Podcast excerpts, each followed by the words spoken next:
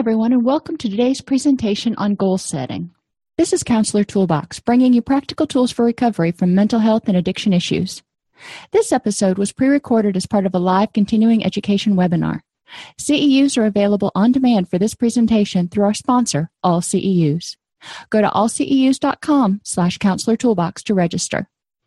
Over the next 45 minutes to an hour, we're going to identify the purpose of setting goals, learn about SMART goals and how to set them, explore ways to help clients identify their own goals, learn how to help clients increase and maintain motivation, and identify the six most common pitfalls in goal setting and how to prevent them.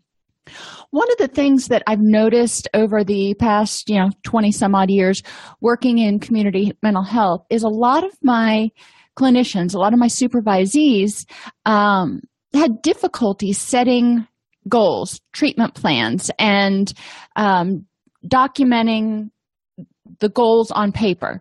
They knew where they how they wanted to get their client from point A to point B, or at least generally what they wanted to achieve out of treatment, but breaking it down to articulatable incremental goals was a little bit more difficult. So that's what we're going to focus on in the first part. And then we're going to explore ways to teach our clients how to do this because, of course, part of therapy is helping clients learn how to set and achieve their own goals in the future. Goal setting is an integral part of treatment, and it's something we do every day. I mean, you get up in the morning and you're like, you figure out, well, I want to go to, well, maybe not, not that you want to, you need to go to work today. Um, so you need to get to work, which means you've got to get up, get showered, get dressed, find your car keys, drive in. Those are all incremental steps to getting to work. Now, we don't think about that on a typical day to day basis, specifically what we're doing as we're doing it. It's sort of automatic. But it's something that somewhere along the way, we developed this routine in order to um, get ready for work there are a lot of other things that we do throughout the day that you can break down into smaller goals. Um, yesterday, I went home and I had three loads of laundry to do. Some of it had to be soaked, some of it had to be pre treated, some of it had to be taken out of the dryer. So there were a lot of steps leading up to it. So, some of the activities you can have people do to get them used to setting goals would be to take some simple daily activities and say, What is your process? For getting to work? What is your process for getting clean clothes? What is your process for? And use simple things. Um, making a casserole is another one. Recipes are pre printed for you. So, you know, there you go. But we want to help people not feel like it's this overwhelming, oh my gosh, complex thing. It's not. It's small goals that will per, uh, that will go from knowledge to skills to abilities. Knowledge being you have to have the general knowledge, skills applying it in a controlled setting, learning how to do it, like you learn when you're in shop class, you learn how to use power tools. And then abilities, taking it out into the real world, practicing it, and kind of honing those skills. Ineffective goals have a negative impact on self esteem. So, if clients are regularly setting ineffective goals, then they may feel like they can't achieve anything. And that's that all or nothing thinking that we're talking about. Um, sometimes all of us are going to set goals that we don't achieve. And that's a learning experience. We can look back on it and go, okay, what did I miss? How did I not do this so well? Um, but if you're regularly not meeting your goals, then at a certain point, people either may decide, well, what's the point in setting them if I'm never going to achieve them? Or they may just kind of sit back and go, what's the point in trying? Ineffective goals can make people mistakenly think they're helpless to change anything. So, our SMART goals specific, measurable, achievable, realistic, and time limited. I want you to think about the last goal that you set that was successful, as well as the last goal that you set that was unsuccessful, and the difference between the two of them. A lot of times we set goals that are not specific enough. Uh, we set goals like, I want to start my own business. Okay, well, that's lovely. It's a great goal, but that's kind of big, and we don't know what kind of business you want to start. And there are a lot of other factors that we need to hammer out. Another goal people set, uh, set is I want to be happy, or I want to lose weight, or I want to get in shape. And my question to them is okay, how will we know when you have achieved that goal? We need to be more specific about what is it going to look like, which takes us to measurable. Can we measure when you've met that goal? And we're going to talk about different ways to measure goals as we go through this presentation. Is it achievable? If you want to lose 60 pounds in 30 days, that's probably not achievable. If you want to get in shape for a marathon in six weeks, for most people, that's not achievable. So we want to look and see is this something that you can do? Is it realistic that you could achieve it in that time frame and get it done? Is it something that you're going to be able to do? Would at this point in my life, you know, I'm not 18 anymore deciding that I want to be an astronaut, probably not achievable or realistic. So, when we're looking at our goals, and obviously most of our clients aren't going to want to be astronauts, but we want to be clear with them that they need to set goals that are achievable for them, not for their Aunt Sally, not for their children, not for whomever else, but for them. What's realistic and achievable? And it has to be time limited most of our goals we can break down into smaller sub goals that can be achieved in a day or in a week. But we don't want to have these super long goals that we won't achieve for 10 years without having some sort of mark point or end point in between. Um, think about when you went to college or when you went to school. A lot of us went to school for a whole lot of years because we wanted to be in this profession. But first, we had to graduate high school there was an endpoint there, time limited. Then we had to go into undergraduate. And if your school was like mine, at 100 hours, they were starting to get antsy and they wanted you out the door. They're like, you can't be a professional student. You got to either be go to grad school or get out. So that was time limited. Most people got their bachelor's in a certain amount of time. Master's degree was the same way. It was time limited. You weren't going to stay there and dilly dally forever partly just because it was too expensive. But you knew that you were going to achieve it. You knew when you started the program if you followed this path that they laid out for you which classes to take which semester you would be out in two years. So if you were in a particularly hard semester you could think to yourself all right there's light at the end of the tunnel this semester ends in nine weeks and I'll be finished with this professor. Or I will be graduating from the master's program in this many years or in this many months. So I can make it through. I've made it through this far. These are the things that are important to consider when setting the goals. When goals are not specific, measurable, achievable, realistic, and time limited, a lot of times people will falter because they will not know when they've achieved their goal or they'll be trying to reach something that's just not achievable. Um, and then we want to look at motivation and we're going to talk about that today too because no matter how wonderful and amazing your treatment plans or your goals are if you or your client are not motivated you know to achieve them whoever's setting the goal if the goal setter is not motivated you're not going to get very far because motivation by its very definition is kind of wanting to get up and do something so, where do we start? Well, we ask why. Goals are the overarching reason a person begins to do something. Often, the goals that our clients come into treatment with are I want to be help- healthier, I want to be happier, I want to. Then we need to break these goals down into manageable, meaningful, observable objectives. How will you know when you have gotten happier? How will you know when you're happier? What's going to be different? it's important to try to phrase goals as adding a positive instead of removing a negative. So I want you to think for a second about punishing a behavior. Um, if you have this little child and this little child is just wound tight and he goes over and he starts pushing somebody and you tell him you can't push that person he says okay and he goes over and he starts moving chairs around you say you can't move chairs around he says okay so I can't push people, can't move chairs around. Then he goes over and he starts writing on the board. And you say, You can't write on the board. And he says, Okay, I can't write on the board, I can't move chairs around, and I can't push people. You're not giving him anything to do instead. So this little child ultimately will run out of behaviors because you've told him he can't do anything and he's just going to be standing there going i got a whole lot of energy and i'm about to explode. So you need to give me something to do instead. When we talk about treatment for depression for example yes people don't want to be depressed anymore but if they're not depressed what are they going to be instead?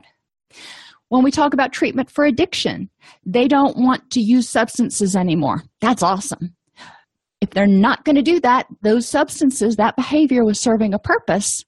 So how are they going to meet that need? How are they going to what are they going to do instead of using substances? So we want to add a positive and that's going to be sort of our ultimate goal statement. The problem statement is your i don't want to be depressed or i want to lose weight or whatever it is. The goal statement for that problem is i this is what it will look like. I will add these behaviors or i will add this character to my person. One way to elicit goals is through the miracle question. And you got to be real careful how you ask this because when i first started um, in counseling and i think i used it early on in my first internship i said you know if you woke up tomorrow and everything was better what would be different? And you know of course my client being a smart aleck um, responded with well i would have won the lottery and i wouldn't be here anymore and went on this litany of things that were just not achievable or realistic. So figuring out how to ask the miracle question in a way that is meaningful for the client.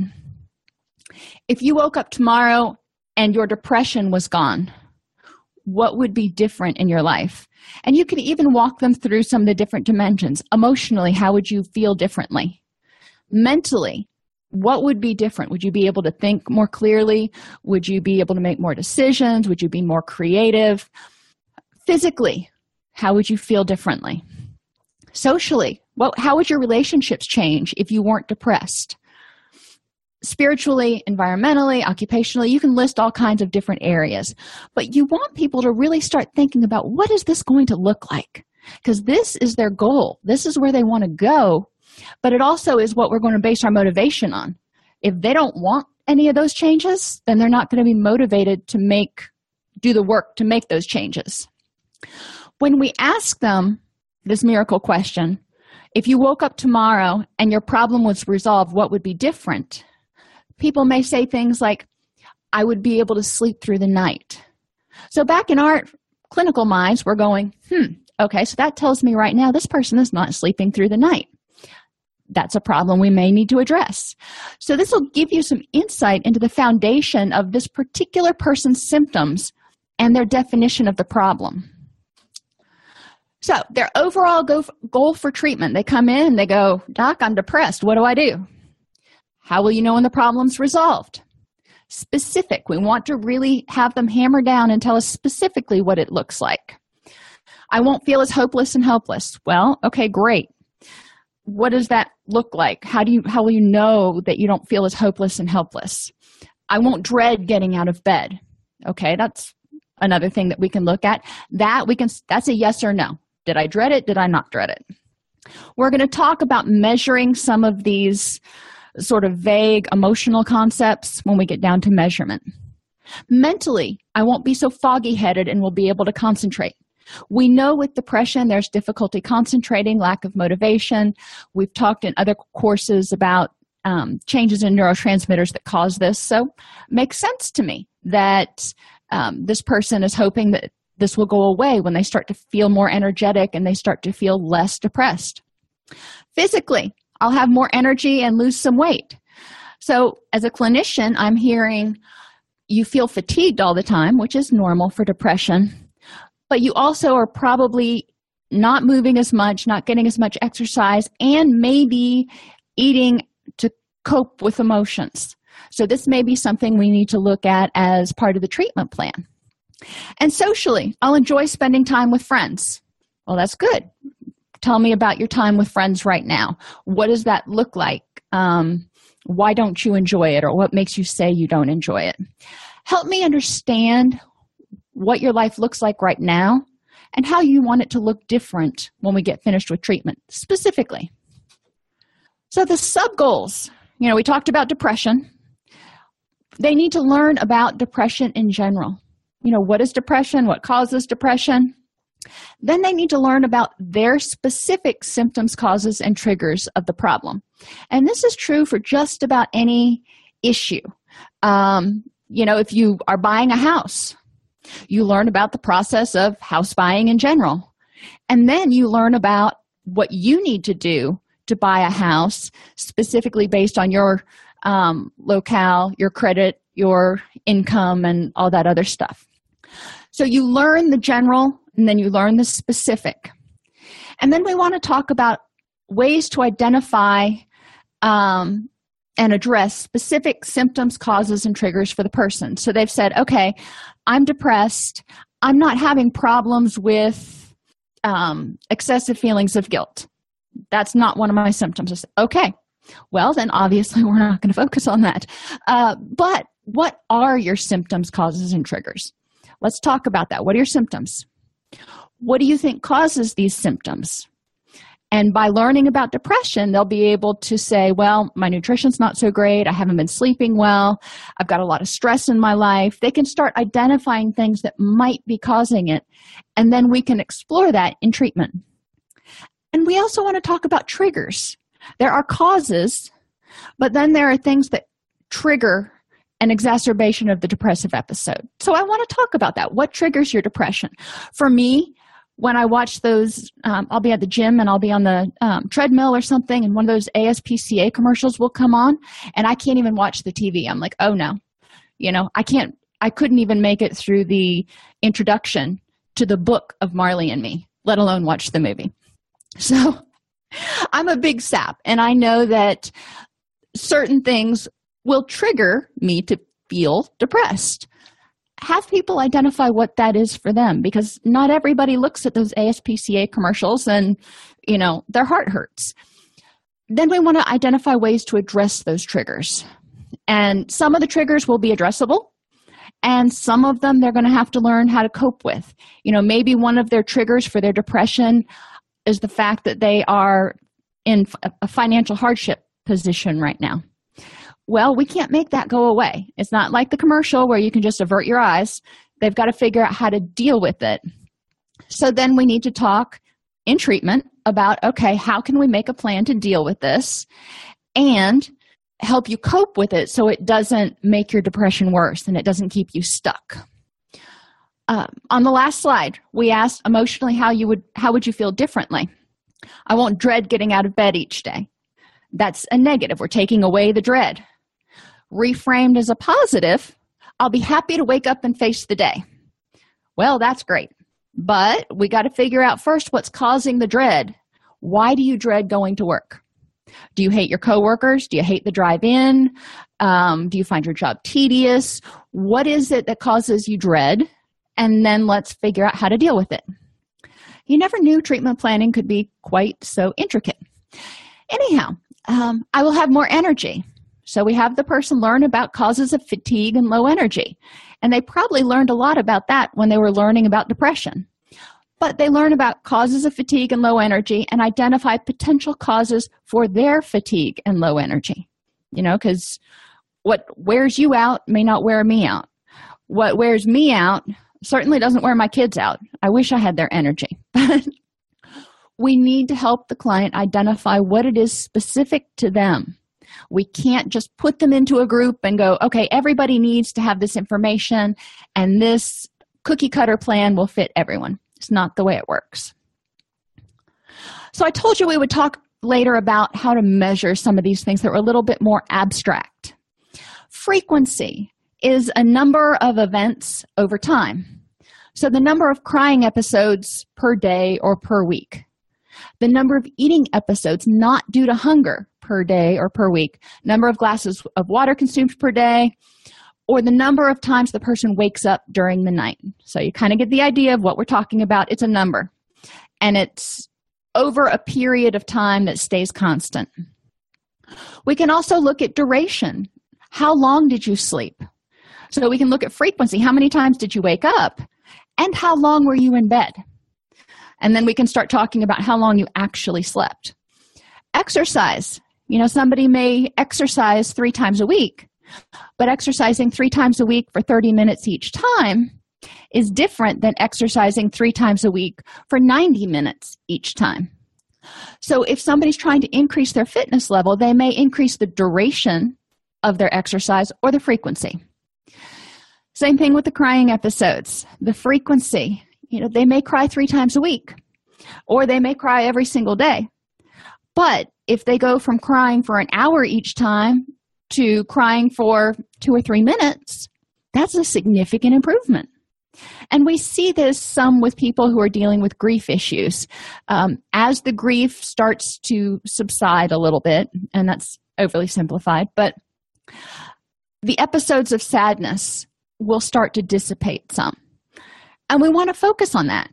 Clients will come in and go, Yeah, I'm still crying every day. All right, let's talk about how much and what is the intensity. And this is go down here. Likert scales can be useful, but there are a couple crucial things to remember. If you give people a five point Likert scale, one on a scale of one to five, rate it most of the time people are going to pick one three or five and three is going to be your most common answer right in the middle. The most effective likert scales are four point likert scales so there is no middle number. And they're anchored. Not only do you have a number but you have a word or a face or a description of some sort so the person can go yeah that's where i'm at. A little bit very little, a little bit, a little bit more than a little, and a lot don't mean anything to me. But that's me. I tend to be a little bit more picky. Try to give people some meaningful anchors for their Likert scale so they can identify really how they're feeling for you. But the intensity of the crying episode, you know, was it mild, moderate, intense, or overwhelming or excruciating? You know, four would be I cried so hard I threw up one would be I had tears kind of coming out of my eyes. You want to work out with the client what that means or what that looks like for them for each point on the Likert scale. Sleep, you can't really measure intensity of sleep. Um, so that's one you're not probably going to look at, but depression and anger and all of those dysphoric moods and even the euphoric moods. How did you feel? how was your depression? Was it mild, moderate, intense, or just excruciating? You didn't feel like you could go on. Same thing with anger. When I was in residential and we had clients that were on suicide watch, every hour they would have to come in, report to a clinician, and tell them on a scale of one to four where they were in terms of their suicidality. Was it not at all there, all the way to you know, I'm really contemplating killing myself. And that gave us an idea of what we needed to do to most effectively intervene with the client. And we knew that it could change. It also taught the client how to mo- monitor themselves and stay mindful of their own emotional state on a pretty regular basis.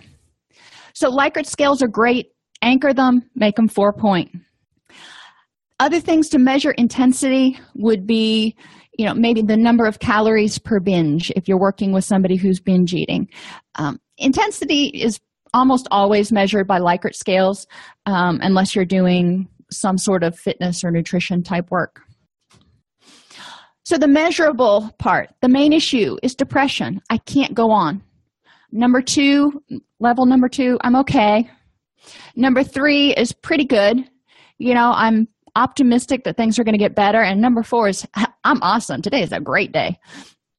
Uh, a lot of times when you're talking about emotions, those faces that you see, little emoticons, work really well. Have clients find the faces that they think fit for their particular anchor. Um, I won't dread getting out of bed each day.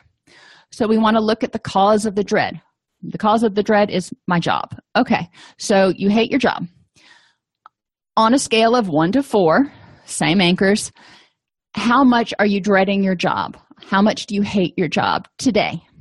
And then let's talk about why. What's going on that's making it better or worse? I will have more energy. The person identi- identifies that one of the causes of their low energy is poor sleep. So they may record the number of hours they sleep, the number of awakenings they have, and the quality of their sleep. You know how you wake up some mornings and you feel refreshed, and other mornings you wake up and you're like, Did anybody get the name of that truck that hit me? Yeah. So let them kind of create their own narrative for how they're going to record it.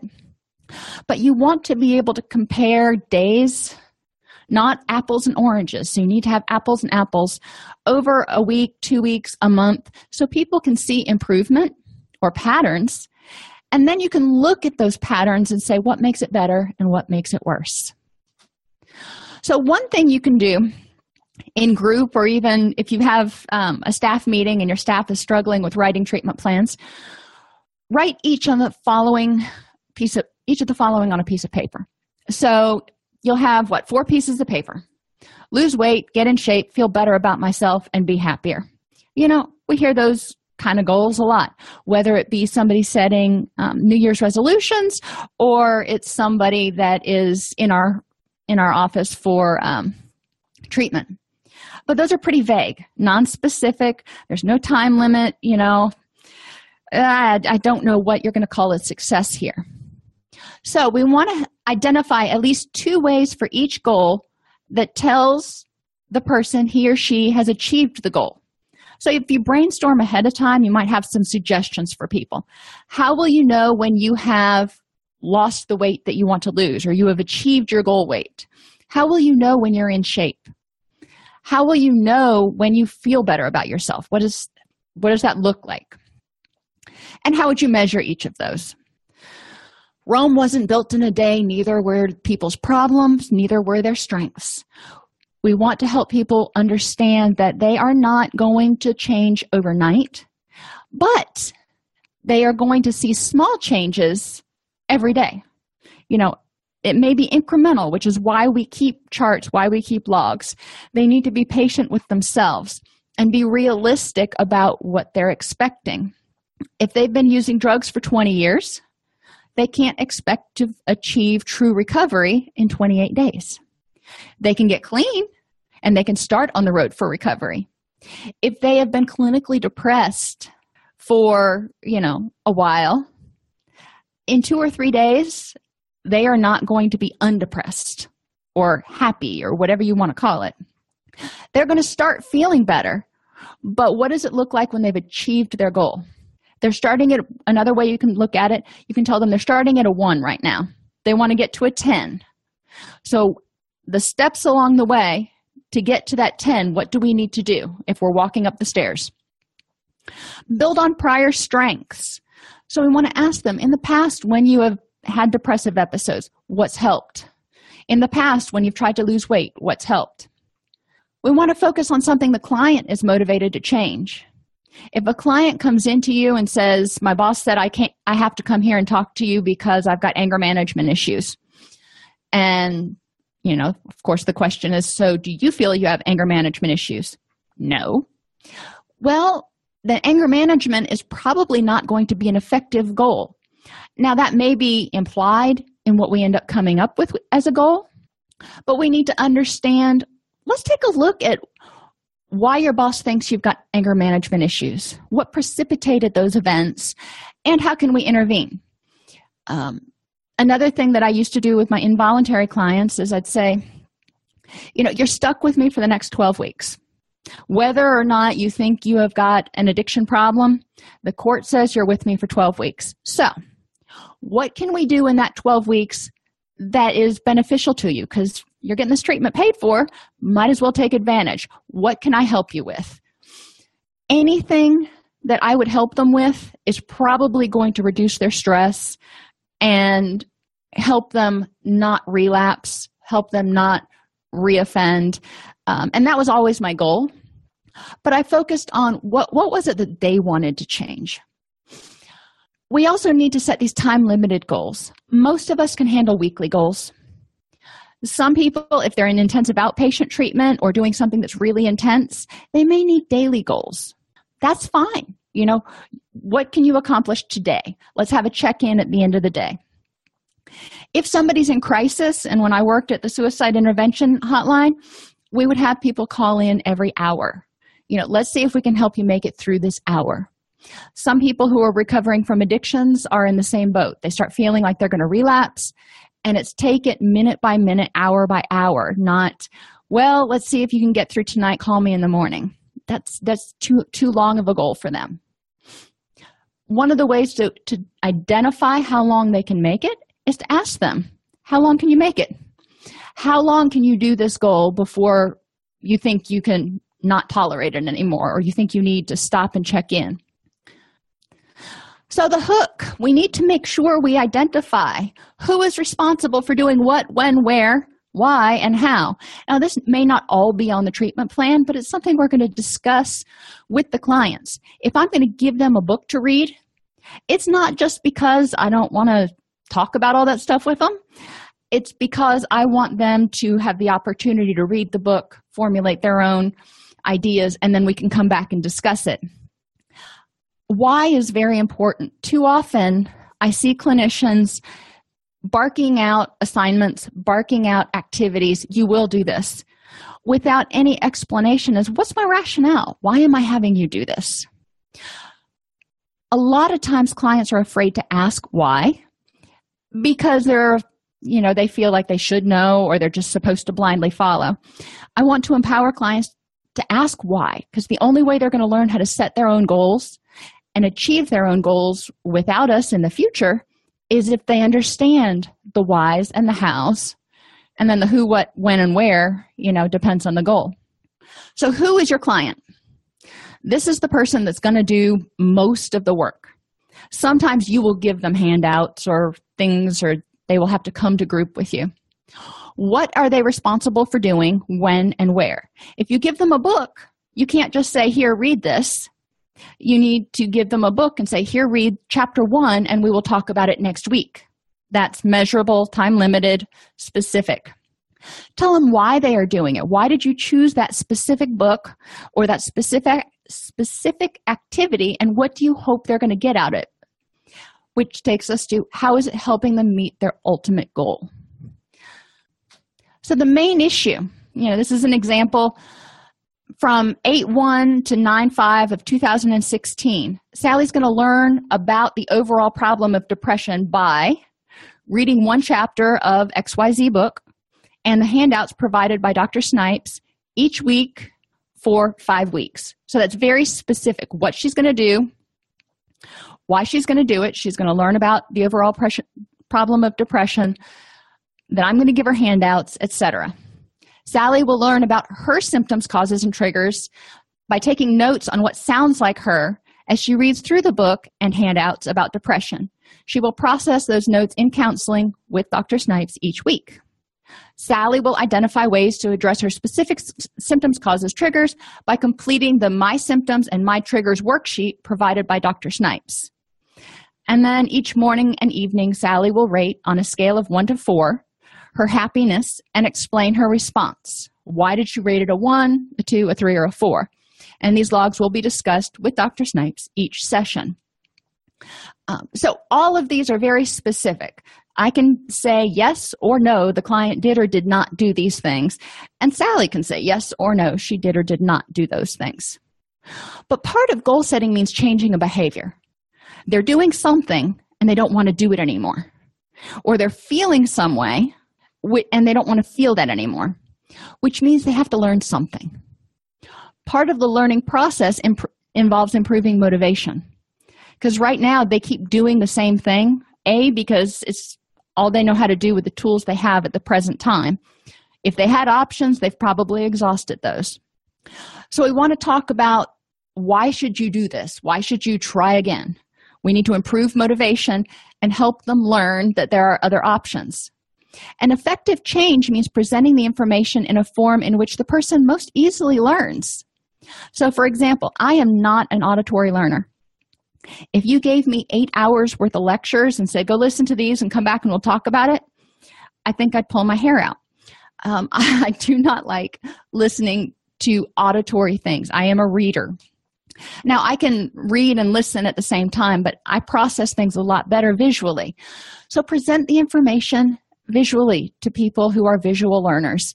Um, and obviously, people are multiple, have multiple learning styles.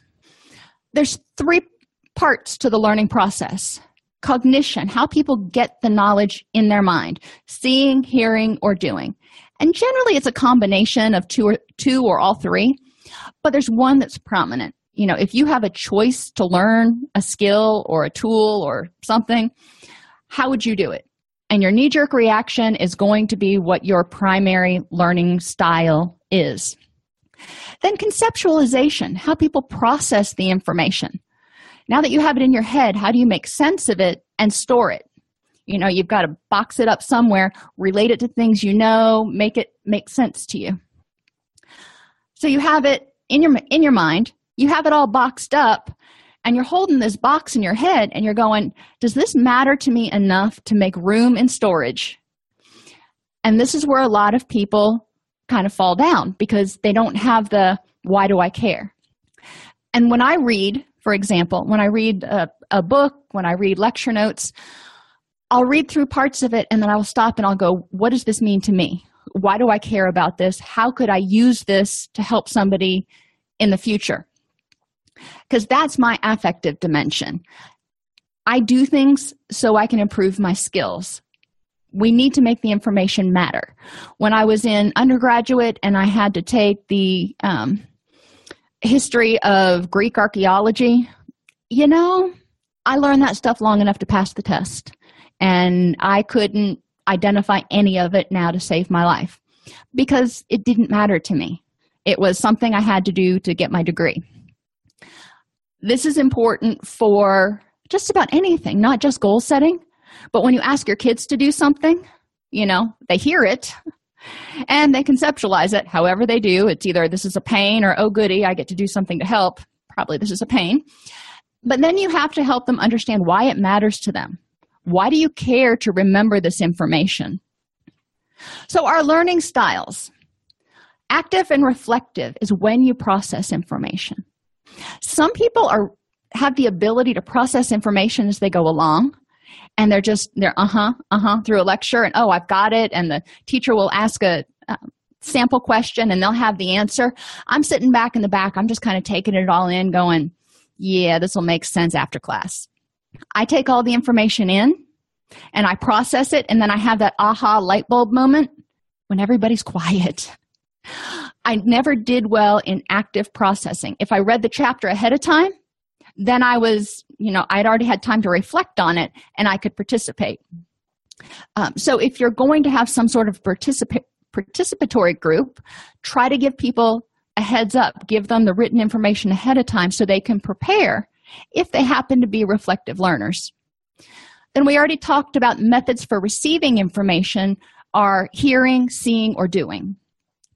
Um, most people do really well either hearing or seeing and then taking that information and manipulating it, applying it to scenarios or practicing. Another way people conceptualize information is factual or emotional.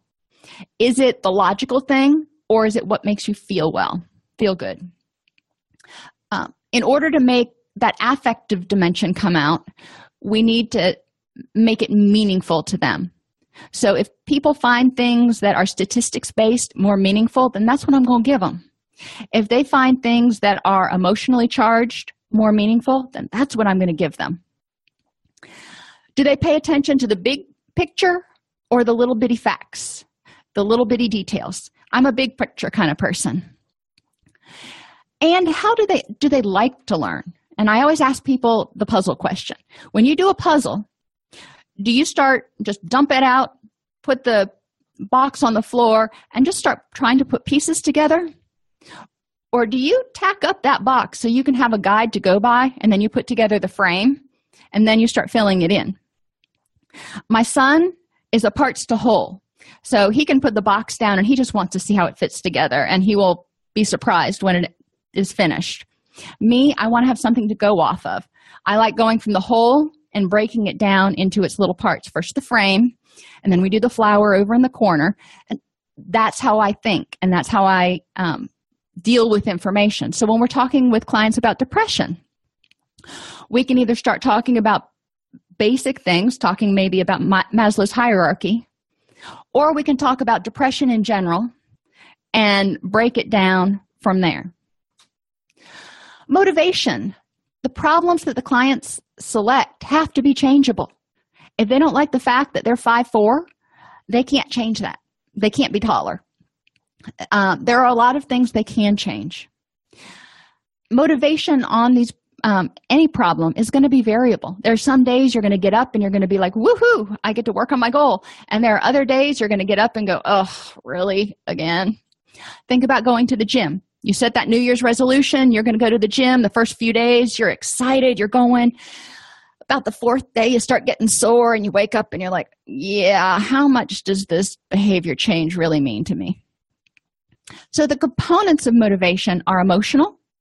I want to do this because. Intellectual, I, I need to do this because.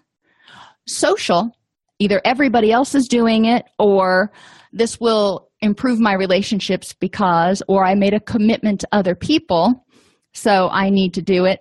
Or, you know, for me, it's ego. You know, if I'm going to go, I'm not going to go and be on the machine for 10 minutes and then be off and be like, well, that was good. You know, I'm going to be there for an hour. If I'm going to go, I'm going to do it. Physical, yeah, my own issues. Physical motivation. Why do you want to do it? To feel better, to get more energy, to sleep better. And situational motivation. Sometimes there are situations that get you more motivated. And when we talk about exercise, I cannot exercise in my living room. I am just not motivated. I feel stupid standing there. I can go to the gym and I can be there all day long. I am much more motivated there. When we talk about depression, what situational factors are in play that encourage people to do the things that will help them get undepressed, like get out of bed? What are the situational factors? So maybe getting up and opening the blinds. You know, it's not nearly as pleasant to lay in bed when the blinds are wide open and everybody's looking at you and it's bright and you can't sleep. So, changing the situational motivation. We've talked about decisional balance exercises, they're good always. Uh, we want to talk about the benefits of changing the behavior, the drawbacks to changing the behavior, the benefits to staying the same, just not doing anything, and the drawbacks to staying the same. And I've put the um, cues in there, if you will, to remind you to look at the emotional, mental, physical, social, financial, and occupational consequences, and others you can add on there um, for each change, des- desire to change, or desire not to change. That really helps people hone in and look at it more completely. If you just say, What are the benefits to this? they may identify three. But if you really force them to think in each of these areas, they're going to identify at least six. So, you know, score. This can be useful in addressing what used to be called resistance because it can help us understand why a client's not motivated to change. Because clearly, their old behavior is working for them better than what we're proposing. So, why is that? And this helps us understand that. Maintaining motivation. List 10 reasons you want to make this change and review them daily. Create a collage of all the reasons you want to make this change keep a journal each day of how things change positively for you as you make this change make a list of disputes for your most frequent cop outs um, and tell three people about your goal give people this option they can look and choose uh, what they want to do in order to maintain their motivation they don't need to do all five intellectual motivation list 10 reasons you need to do this Keep written information available that highlights the benefits of whatever you're doing. Have clients research how this change will benefit them. Have them learn how improving their nutrition or improving their sleep will help their depression. List 10 reasons you know you can and set an end date for each objective. So, this is intellectual. This is your planning side. This is your cognitive, rational side we're appealing to. Socially, identify three social supports that understand or are willing to learn about whatever issue you're dealing with in this goal. Buddy up. Encourage people with similar goals to support each other in and out of group or class. Now, this can be kind of dicey, especially in substance abuse treatment. Um, some places say that clients should never associate outside of group, when in reality, they're going to all the same meetings. So, um, your agency will have policies uh, for how that works but outside of group but while they're at the facility is also you know an option for talking socializing when they're on their breaks between groups and plan weekly fun social activities with friends children and or pets you know you got to have fun. It can't be all work and no play. You don't want to have your nose to the gr- grindstone on this goal all the time without lifting your head up and looking around and going gee i'm starting to feel better. Let's you know enjoy a day or so. Environmental motivation means creating a positive environment because the way things look on the outside often reflect how the person feels on the inside. Um, right now i walked out of the house today and i was looking around and i was like oh my gosh it looked like a hurricane hit. Um, we had sort of a little trauma yesterday um, in our family and i was not in the mood to clean. I was not in the mood to go around and pick up stuff. So the way things look on the outside reflected the fact that i was using all my energy to deal with stuff that was going on on the inside. Clients are the same way. So if they create an environment that generally is welcoming and clean and smells good is going to improve their mood. Sometimes they're not going to have the energy to clean the whole house. Have them create a little section maybe a corner that is their serenity corner. A little place that they can go that they know they can keep clean. Eliminate sensory stimuli um, that trigger the bad whatever they're trying to change that trigger their depression trigger their cravings trigger their addiction. The bob marley posters for example they got to go. I'm sorry you may love them but if that reminds you that you want to smoke weed we probably need to get rid of them uh, there are other things that may re- remind people uh, um, of things that are depressing. Pictures um, pictures of loved ones that have passed. Now eventually they'll probably put those back up but in the short term it may be useful to move them to a less obvious place in the house where they don't look at them every single day and get themselves into a state physical motivation keep a daily check-in sheet of how you feel physically pain lethargy, fatigue, irritability. You know, we as clinicians can make easy check sheets for people using that Likert scale on a one to four. It's easy peasy. People don't have to write a whole diary out. But if we can get an idea of what's going on physically and mentally with them, then we can start uh, helping them identify those patterns. Use money you would have spent on your addiction to take care of yourself. Obviously, this is specific to people recovering from addictions. So, you know, instead of spending $600 a month on Coke, you're spending $600 a month on fitness center memberships, hot tubs, spa days, whatever. In general, have people identify five obstacles to accomplishing their goal, what motivations they're related to, and, fi- and three solutions for each. So they know what their obstacles are or what they have been in the past have them identify those and come up with three solutions because one solution may not work but out of three you're generally going to come up with at least one that helps and then look at prior relapses. When you've tried to change this behavior in the past whether it's depression addiction anxiety what caused the relapse? What made it worse again? What was the motivation for each? You know what led you to this place? And what are some alternative behaviors so that doesn't happen again? And finally, pitfalls. Failing to consider why you do or do not engage in certain behaviors. We're so worried about whatever the behavior is overeating, depression, anxiety, eliminating it we fail to consider what function it's serving. And if you take away a behavior, if you take away a coping behavior or a reactive behavior that's serving a function, if you don't replace it with something else, then it's going to come back you know it's there for a reason now it may be a you know misguided reason um, because of cognitive distortions irrational thoughts whatever.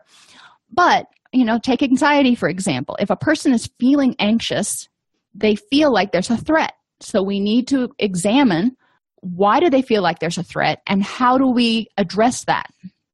Setting goals that are too big. You know when somebody um, comes in and they have bipolar and they have uh, been diagnosed with polysubstance abuse and um, they're going through all kinds of other stuff in their life expecting to be living a quote normal life in 90 days probably not going to happen. You know let's look at what we can accomplish in 90 days. We can help you get clean. We can help you find a place to live and we can get you stabilized on meds. That we can do setting goals that are too hard. If somebody wants to train for a marathon more power to them but if they want to train for a marathon in six weeks uh, it's probably not going to happen unless they've already been running. So they need to be realistic. Setting too many goals. If you try to do too many things at once you're going to end up doing a lot of things halfway. Think about when you're at work and you have 16 different things that you're supposed to be working on and your head's spinning. This is how our clients feel if we set too many goals. So we want to encourage them to focus their goals to one two maybe three. But generally when they set those first three goals those first three goals mushroom out into 15 sub goals which mushroom out. So we don't we want to help them see let's get into it. Let's start working on one or two goals. And then if you're feeling good and you've got extra energy we can always add another one. Setting goals without sufficient rewards. Just the satisfaction of doing it is great but some days that is not going to feel like enough. So what is it that is keeping you going? What are the rewards? What is the benefit of achieving this goal for you? Um, have clients write that down have clients make a collage have clients figure out what those rewards are and interestingly setting goals that are too specific if they want to do something um, for example if i want to get my one mile run time down to six minutes and 59 seconds that is a very specific goal and that might not be achievable in a specific time frame that I have said, or might not be achievable at all for me. So, understanding that it's important to have a little bit of wiggle room, the ability to adjust goals, and it doesn't mean you failed, it just means that you've got to step back and readjust to focus on priorities. Remember when we talked about acceptance and commitment therapy?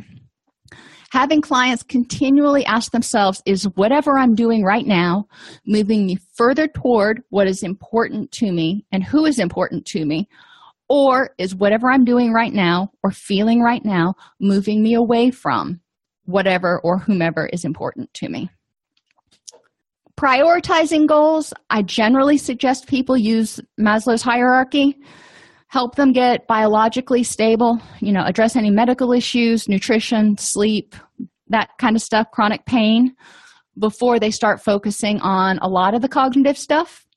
But most times I find that clients want to start focusing on some of the cognitive distortions or irrational thinking or however they phrase it, in addition to the physical stuff. So that often ends up as our, you know, our first two goals learning about the depression and learning about health and wellness.